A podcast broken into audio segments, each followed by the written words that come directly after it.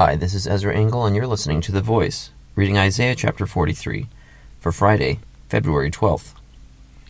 But now, this is what the Lord says He who created you, O Jacob, he who formed you, O Israel, fear not, for I have redeemed you. I have summoned you by name. You are mine. When you pass through the waters, I will be with you. And when you pass through the rivers, they will not sweep over you. When you walk through the fire, you will not be burned. The flames will not set you ablaze. For I am the Lord your God, the Holy One of Israel, your Savior.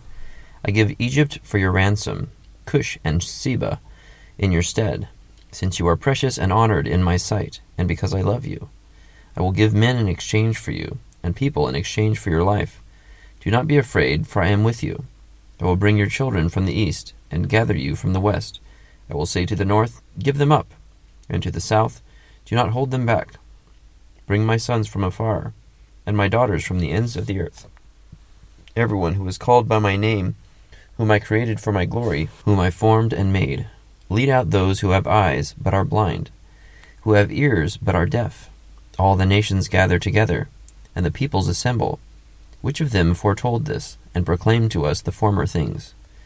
Let them bring in their witnesses, to prove they were right, so that others may hear and say, It is true. You are my witnesses, declares the Lord, and my servant whom I have chosen, so that you may know and believe me, and understand that I am He. Before me no God was formed, nor will there be one after me. I, even I, am the Lord, and apart from me there is no Savior. I have revealed and saved and proclaimed, I, and not some foreign God among you. You are my witnesses, declares the Lord, that I am God. Yes, and from ancient days I am He. No one can deliver out of my hand. When I act, who can reverse it? This is what the Lord says Your Redeemer, the Holy One of Israel.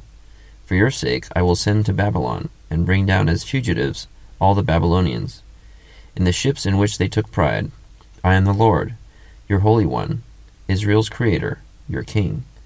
This is what the Lord says He who made a way through the sea, a path through the mighty waters, who drew out the chariots and horses, the army and reinforcements together, and they lay there, never to rise again, extinguished, snuffed out like a wick. Forget the former things. Do not dwell on the past. See, I am doing a new thing.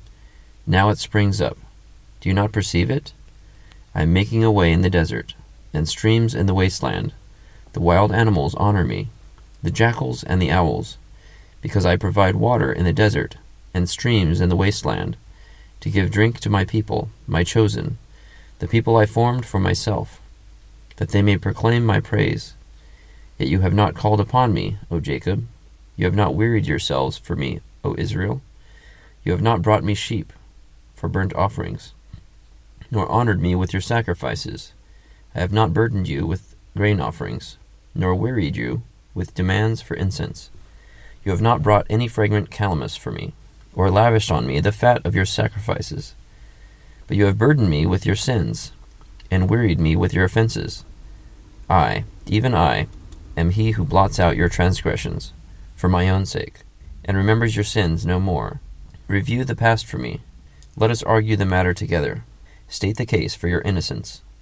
Your first father sinned. Your spokesman rebelled against me. So I will disgrace the dignitaries of your temple, and I will consign Jacob to destruction, and Israel to scorn. Isaiah 43. I highlighted two verses in this chapter that caught my attention. Verse 11, which says, I, even I, am the Lord, and apart from me there is no Savior. And in verse 25, I, even I, am he who blots out your transgressions, for my own sake, and remembers your sins no more. So God declares himself a Savior, the one and only Savior. And he also declares that he is the one who blots out transgressions, and he does it for his own sake, and remembers sins no more.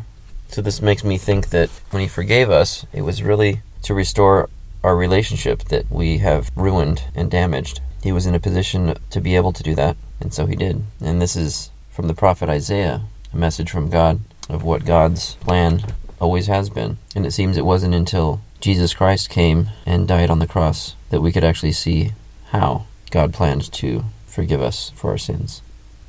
Thank you for listening to The Voice.